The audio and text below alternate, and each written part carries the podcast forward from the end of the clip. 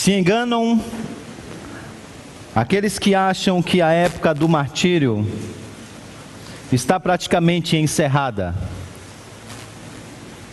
Estão equivocados aqueles que pensam que a perseguição foi uma realidade apenas do primeiro século, com alguns flashes históricos, sobretudo percebidos na Idade Média.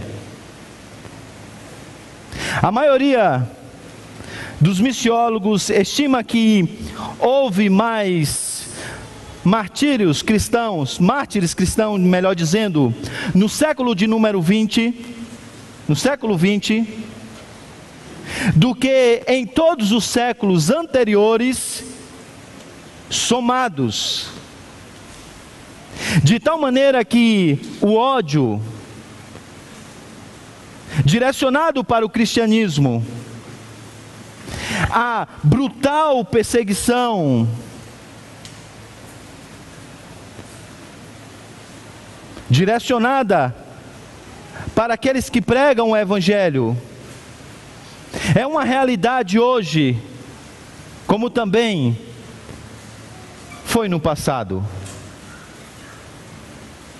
Realidade também é o fato de que, como os discípulos de Jesus, agora nós somos comissionados ao mundo para pregar o Evangelho a esse mundo que não é apenas incrédulo, é anticristo,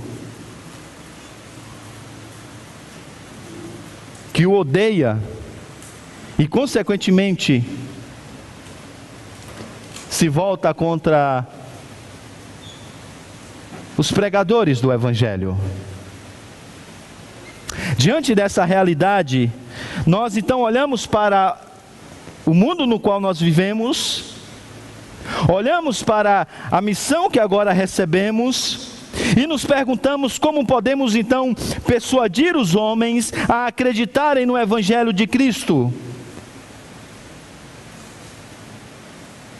O entendimento do Evangelho já nos vacina contra algumas coisas e nós sabemos que os argumentos intelectuais por si mesmos não garantem nada. Nós sabemos que apelos carregados de emoção levam a decisões que não duram uma semana. De igual modo, nós sabemos que o desafio de se sacrificar num altar do Senhor não, não só abafa a beleza de Cristo, como também não gera verdadeira vida. De igual modo, o mero moralismo não pode levar alguém a romper a barreira da incredulidade. Então, o dilema ainda continua. A dificuldade ainda está presente. Como podemos nós persuadirmos os homens a crerem em Cristo, se o mundo é marcado pela incredulidade que conduz ao ódio e como veremos nesta manhã a brutal perseguição. Não há motivo para o desespero, não há motivos para os temores, não há lugar para a ansiedade. E esse texto diz o porquê. Perceba vocês que logo no início, como eu disse, versos primeiro até o quarto, do primeiro ao quarto verso, Jesus descreve a terrível perseguição que os seus discípulos teriam que enfrentar. Ele se adianta em descrevê-la, a fim de que eles possam já estar preparados e assim não serem surpreendidos quando essa realidade chegar. O nosso mestre sabia que o maior perigo que os discípulos enfrentariam nesses primeiros dias de discipulado não seria tanto a oposição do mundo, mas o que essa oposição poderia levá-los, isto é, a negação, a traição, e em, em alguns casos até mesmo a apostasia. Por isso então ele os prepara. E logo ele diz, versículo de número 2: Vocês serão expulsos das sinagogas. De fato virá o tempo em que aquele que os matar pensará que está prestando culto a Deus. Percebam que a perseguição ela será inclusive em nome de Deus. Não precisa ler muitas páginas da história da humanidade, sobretudo da história do cristianismo, para você perceber que enquanto o martírio acontecia em alguns lugares do mundo, um sermão era pregado mostrando que aquele ato era um ato que trazia glória ao Senhor. Os inimigos e os oponentes de Jesus assim pensavam. Eles achavam que cravando-o em uma cruz, perseguindo os seus discípulos, eles estavam trazendo verdadeira glória a Deus.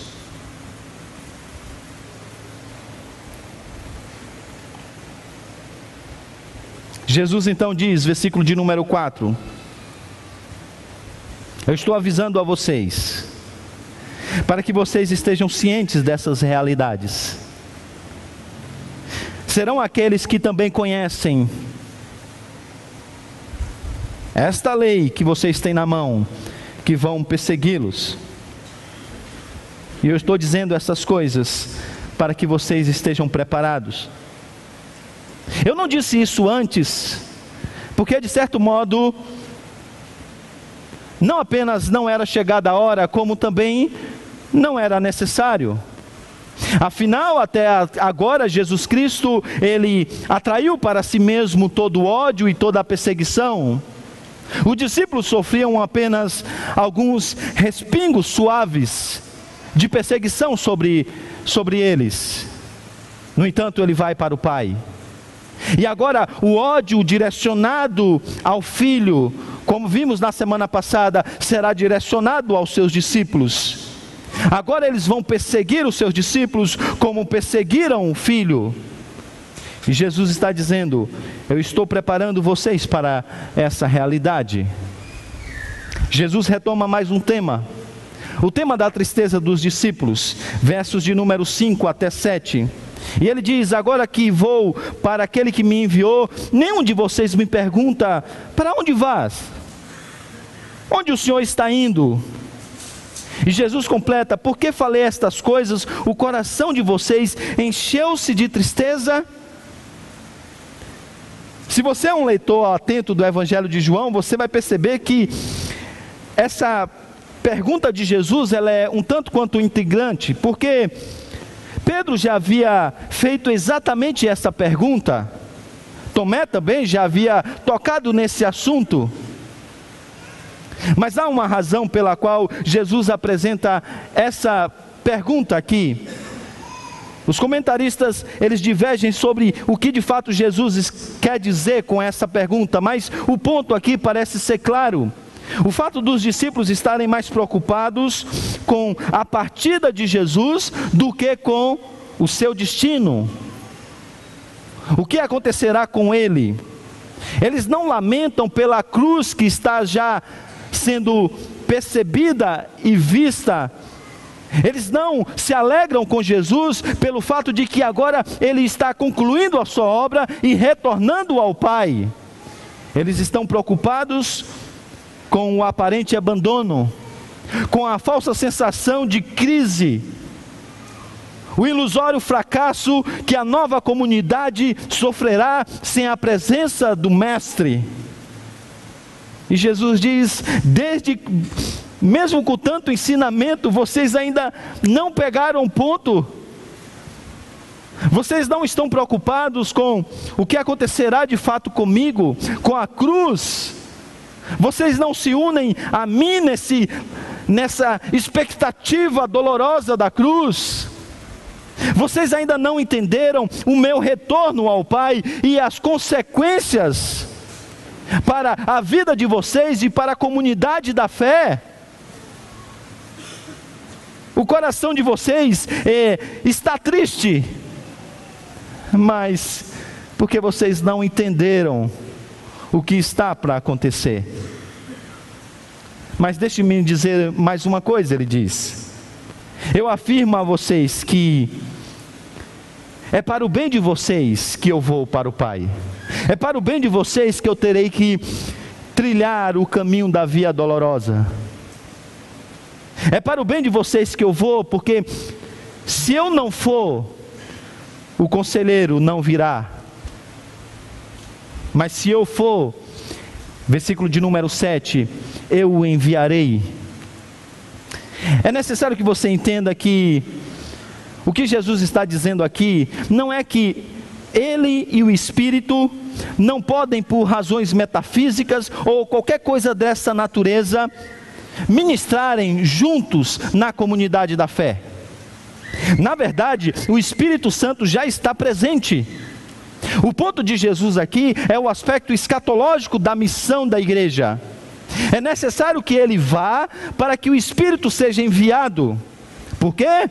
Porque o Espírito Santo, ele falará somente aquilo que ele ouviu.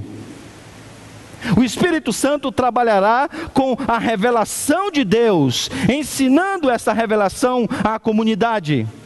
E essa revelação, ela ainda não está completa. O ápice dessa revelação será a cruz, o túmulo vazio e as verdades relacionadas ao Cristo exaltado. E Jesus está dizendo: quando essas realidades, quando esses fatos acontecerem, então eu enviarei meu, o, meu, o meu espírito. E o que ele fará? Então Jesus agora diz, versos de número 8 a 11, é o ministério do Espírito nesse mundo incrédulo. Versos de número 12 a 15 é o ministério do Espírito na comunidade da fé. No mundo incrédulo, o discípulo, o, o, o Espírito virá para ministrar ao mundo, convencendo de três coisas. Percebam no versículo de número 8. Quando ele vier, convencerá o mundo do pecado, da justiça e do juízo.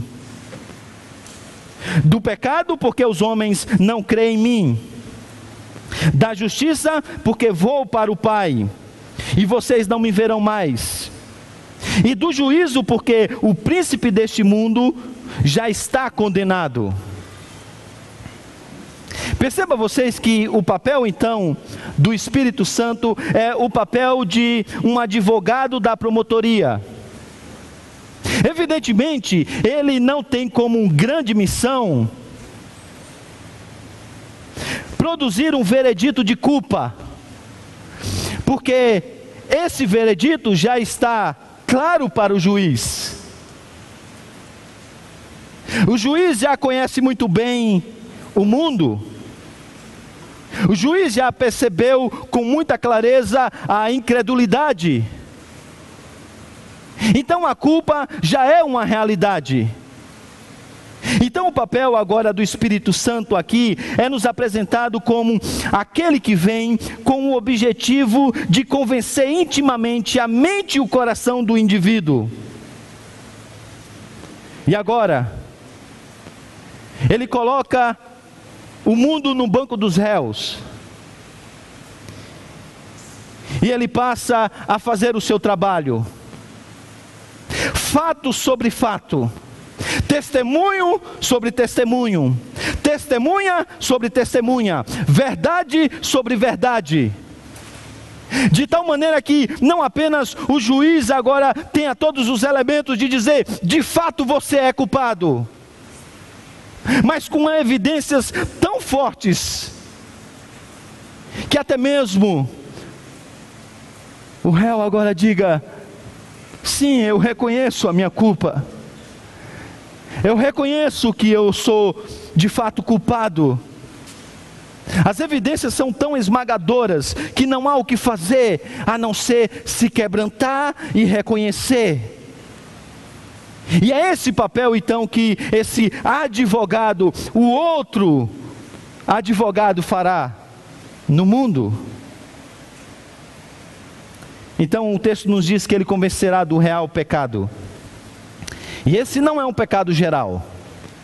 Não é uma mentirinha aqui e acolá. Não. Não é um falso testemunho aqui ou acolá. Não. Não é um ato de imoralidade aqui ou acolá.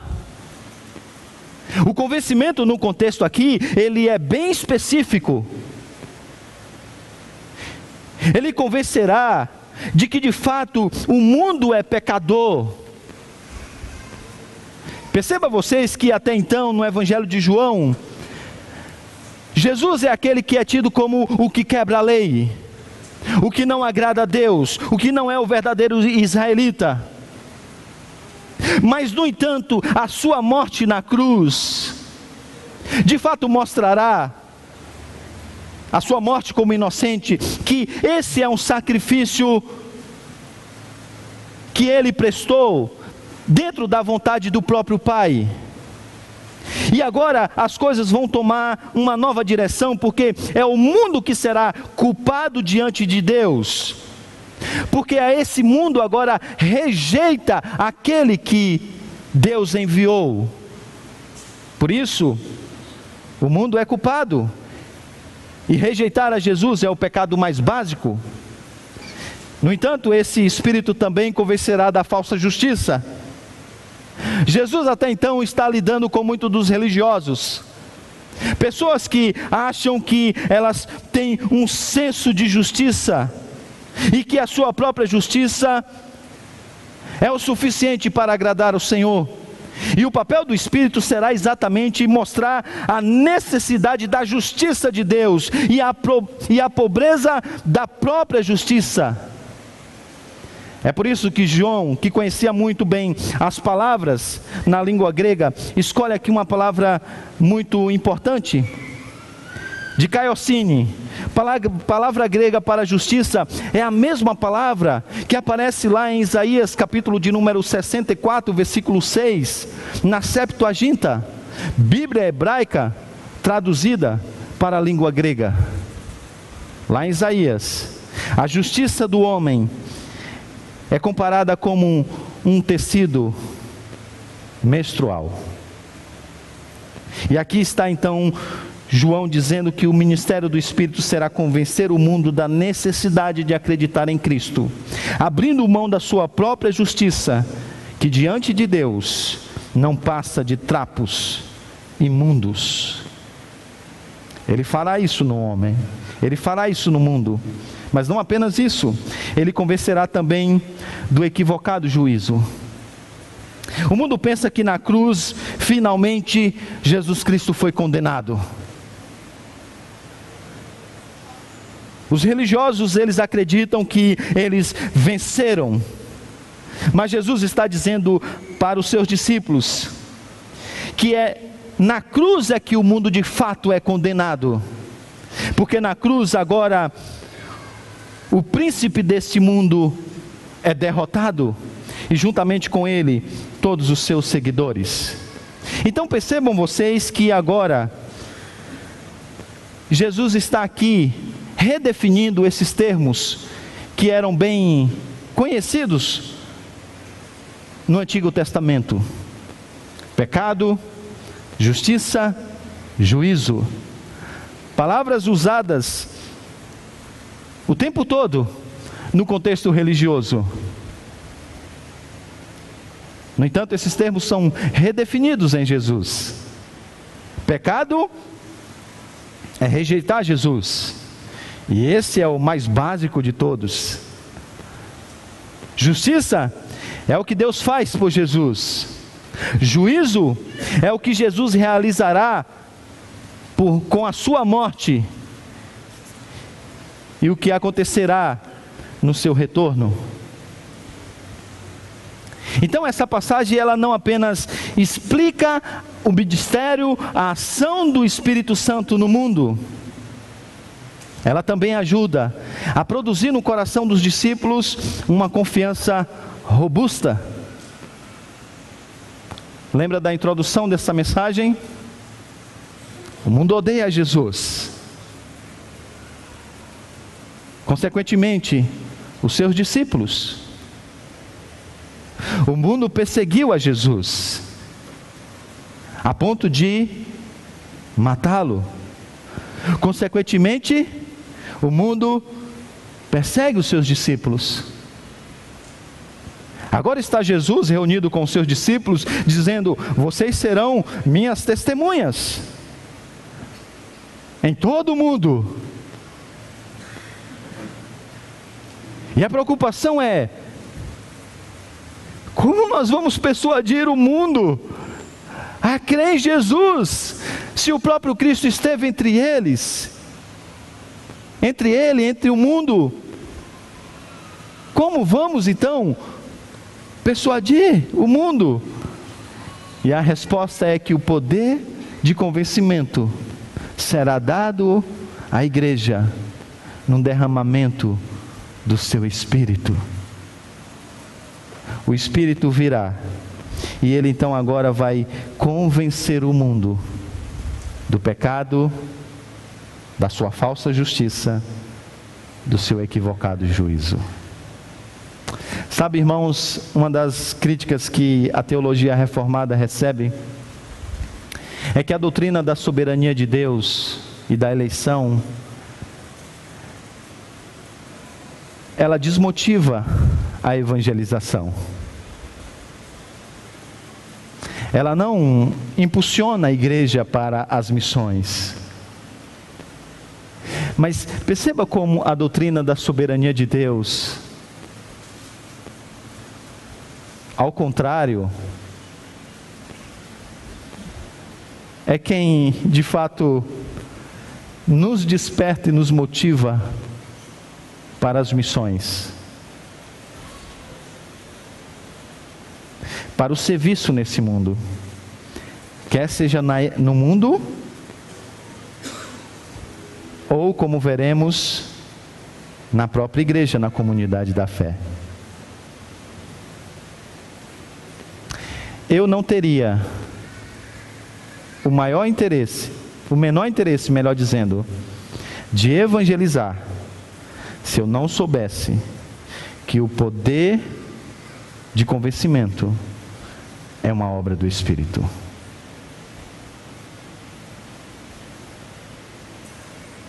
Já pensou que se dependesse do seu poder de argumentação, de persuasão? Já pensou se dependesse do seu bom testemunho, da sua, da sua moralidade, da sua maneira santa, justa e piedosa de viver. Já pensou? Já pensou se dependesse da, do seu entendimento do Evangelho e do seu conhecimento profundo das Escrituras? Já pensou se a evangelização e a missão dependesse disso? Já pensou no âmbito da igreja se a eficácia da mensagem residisse no meu poder de convencimento, no meu poder de persuasão? Sabe o que me faz subir aqui domingo após domingo para, pregar a vocês? É a certeza daquilo que nós cantamos depois de lermos o texto desta mensagem é que o Espírito do Eterno Deus, ele opera em nós, quebrantando-nos, convencendo-nos, transformando-nos. Essas palavras, então, elas trazem conforto, porque não depende de nós, depende do seu Santo Espírito. Mas não é curioso que, mesmo essa verdade sendo tão clara, não são poucas as igrejas que abraçam truques, métodos,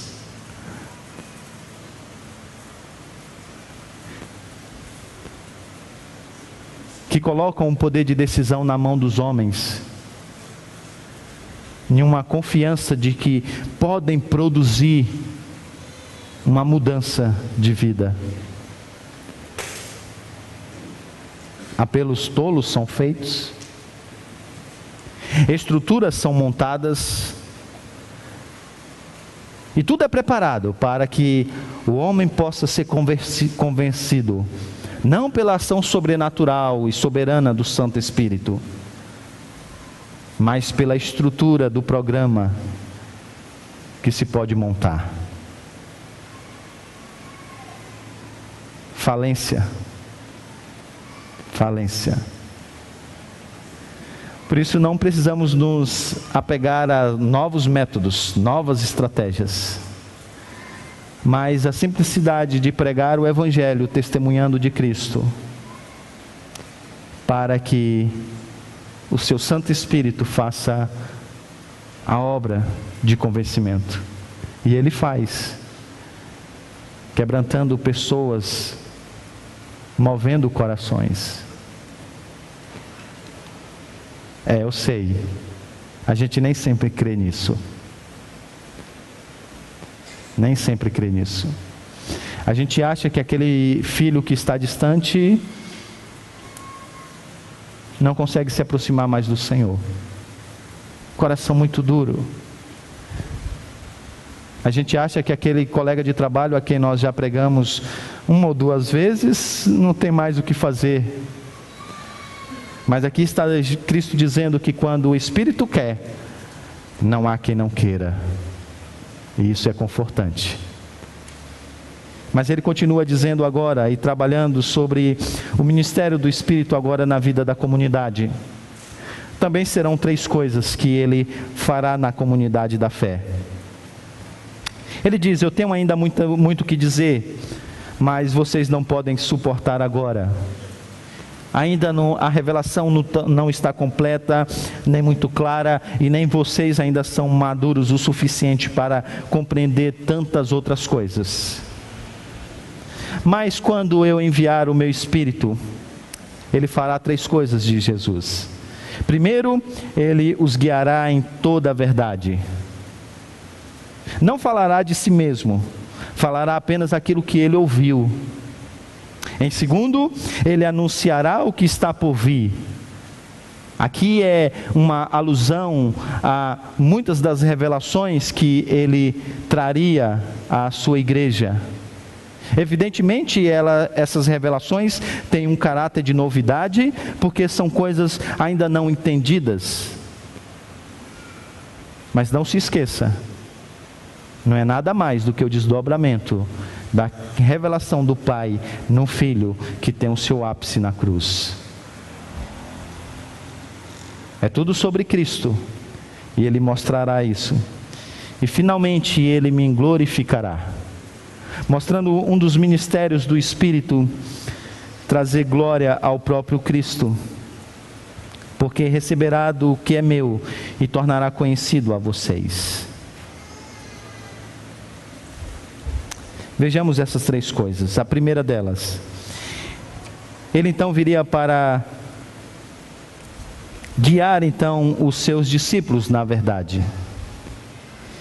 Ele seria aquele que iria ensinar o evangelho e também ajudar os discípulos a compreender a compreenderem as implicações da verdade dando a eles o verdadeiro entendimento do Evangelho. Consegue perceber? Se você faz parte de uma igreja que prega o Evangelho, não se orgulhe, é graça. Se você é alguém que tem entendido o Evangelho e tem amigos de outras comunidades que ainda não chegaram a esse entendimento, não se orgulhe, é graça. Você não chega nessas conclusões pelo seu método de pesquisa, pela sua capacidade de interpretar. É o Espírito Santo guiando em toda a verdade. Também ele anunciará o que está por vir.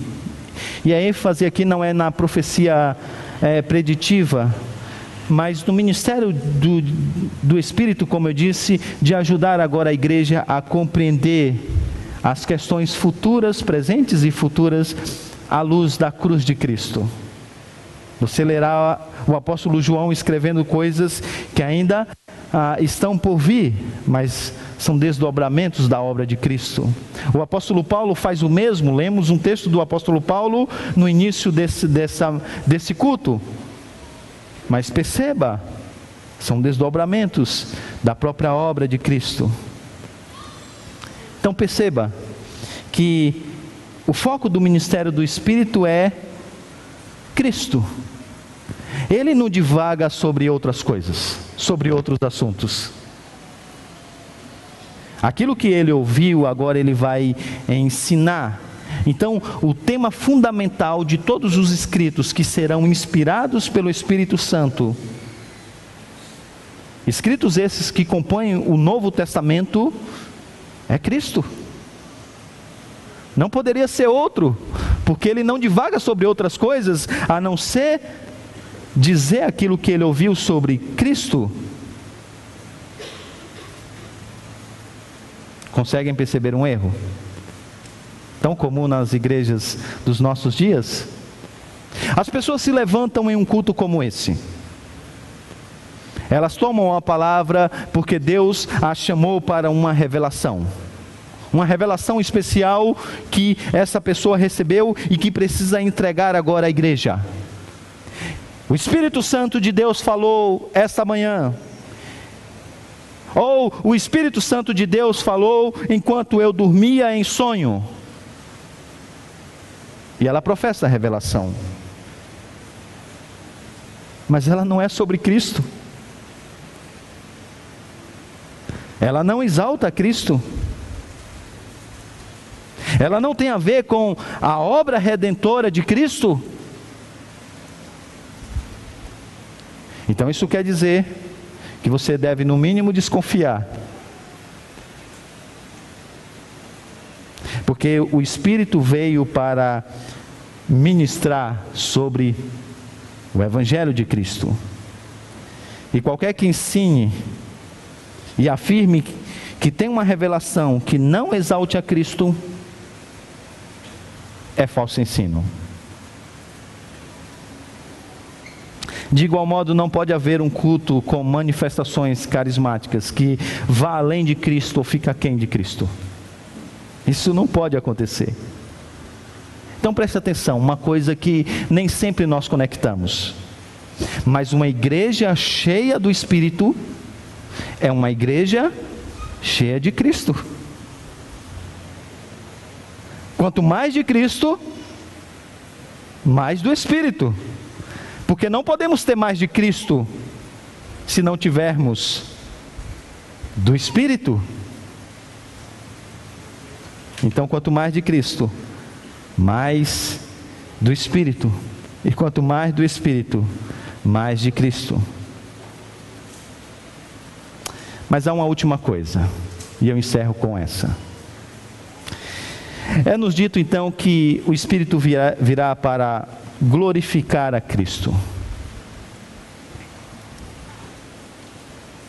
Bem, a gente viu até aqui que a cruz ela era necessária porque para que Cristo pudesse ser glorificado, ele tinha que morrer na cruz e esse é o plano do Pai. A cruz era necessária porque ela era o caminho que o conduzia até o Pai novamente. No entanto, uma vez sendo exaltado dessa forma, e aqui Jesus está descrevendo a exaltação que ele terá quando ele retornar ao Pai, há uma, uma outra maneira que Cristo também recebe glória, isto é, o Espírito Santo virá e agora vai conduzir a comunidade da fé ao entendimento do Evangelho. Essa comunidade da fé vai compreender os eventos da cruz.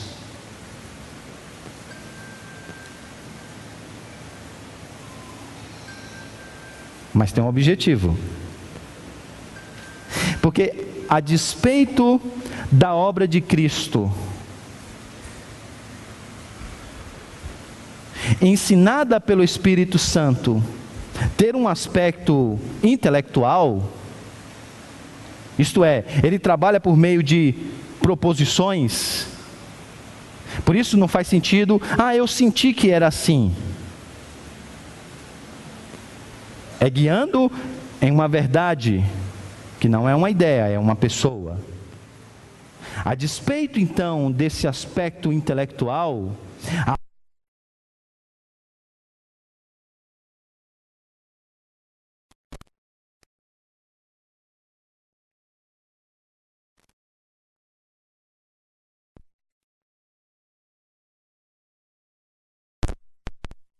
isso. É muito mais do que isso. E o apóstolo Paulo trabalha isso com muita clareza. 2 Coríntios, capítulo de número 3, versículo 18. Preste atenção que Paulo diz. E todos nós, que como com a face descoberta, olhos abertos, contemplamos a glória do Senhor. Lembra a glória? No Evangelho de João tem a ver com manifestação, com revelação. Agora, com os olhos descobertos, nós contemplamos a revelação do Senhor. O Evangelho é pregado e faz sentido para nós. Mas ele continua. Segundo a sua imagem, estamos sendo transformados com glória cada vez maior, a qual vem do Senhor Talvez a única passagem do Novo Testamento que o Espírito também é chamado de Kyrios, que é o Espírito. Então preste atenção: o Espírito desvenda os olhos, conduz a verdade, para que essa verdade gere transformação no coração daqueles que fazem parte da comunidade da fé. Você já percebeu onde eu quero chegar? A obra do Espírito não é apenas abrir os nossos olhos, é conduzir-nos à piedade.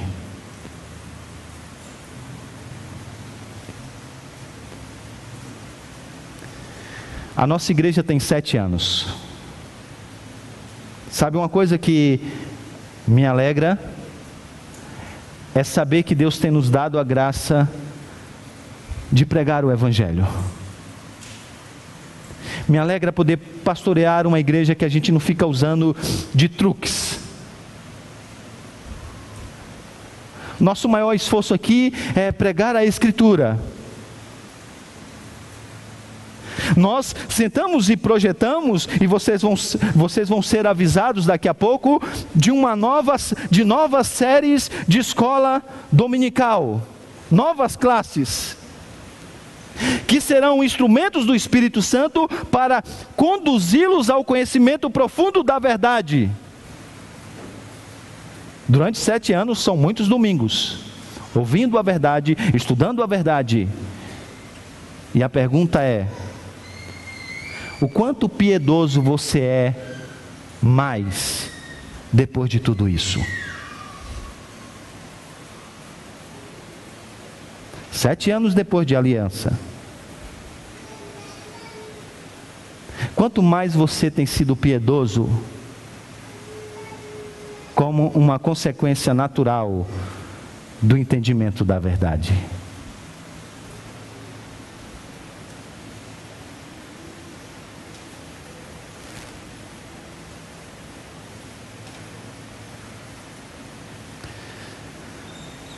Mesmos pecados, né?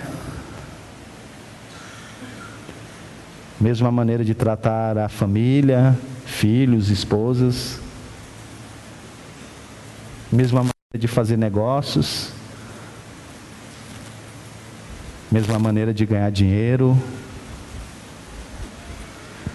Mesma maneira de viver a vida firmada no próprio eu. Lembra que eu disse semana passada? Nós criticamos os pentecostais porque dizemos, eles não entenderam nada da obra do Espírito. Eles acham que o Espírito Santo veio para fazer um lá daqui para fazer isso, fazer aquilo. Eles não entenderam que papel principal do Espírito é nos conduzir à verdade. Abrir os nossos olhos para ver Cristo. Ah, isso é verdade. Mas se o entendimento do Evangelho não produz piedade, não está produzindo piedade, então você não entendeu também a obra do Espírito. Você não compreendeu o que ele veio fazer na comunidade da fé. Eu vou ler o que Paulo disse de novo. E todos nós, com, que com a face descoberta contemplamos a glória do Senhor. Segundo a sua imagem, estamos sendo transformados com glória cada vez maior, a qual vem do Senhor, que é o Espírito. Que é o Espírito. Mais piedade. Mais piedade é o que o Senhor requer de nós. Eu queria te convidar para que você colocasse de pé, se colocasse de pé.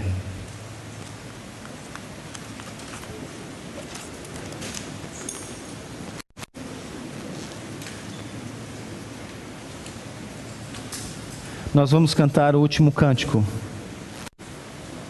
Doce Espírito aqui.